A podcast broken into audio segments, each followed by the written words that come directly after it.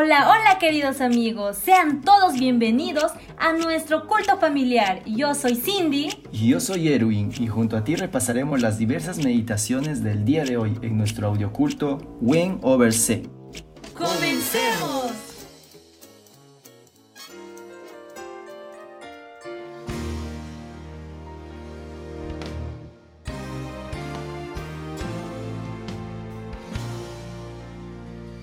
Gálatas 2 Después pasados catorce años, subí otra vez a Jerusalén con Bernabé, llevando también conmigo a Tito.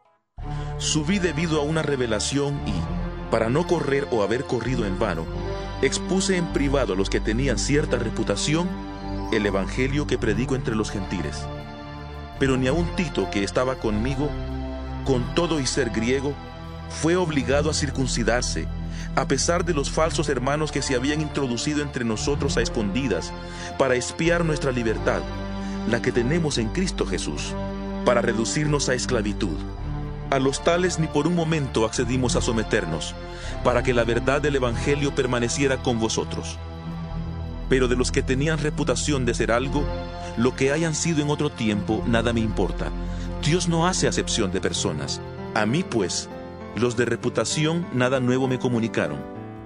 Antes, por el contrario, como vieron que me había sido encomendado el Evangelio de la incircuncisión, como a Pedro el de la circuncisión, pues el que actuó en Pedro para el apostolado de la circuncisión, actuó también en mí para con los gentiles. Y reconociendo la gracia que me había sido dada, Jacobo, Cefas y Juan, que eran considerados como columnas, nos dieron a mí y a Bernabé la diestra en señal de compañerismo, para que nosotros fuéramos a los gentiles y ellos a los de la circuncisión. Solamente nos pidieron que nos acordáramos de los pobres, lo cual también me apresuré a cumplir con diligencia.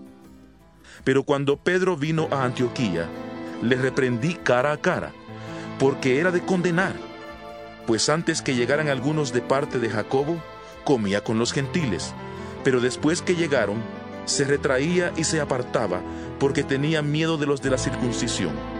Y en su simulación participaban también los otros judíos, de tal manera que aún Bernabé fue también arrastrado por la hipocresía de ellos.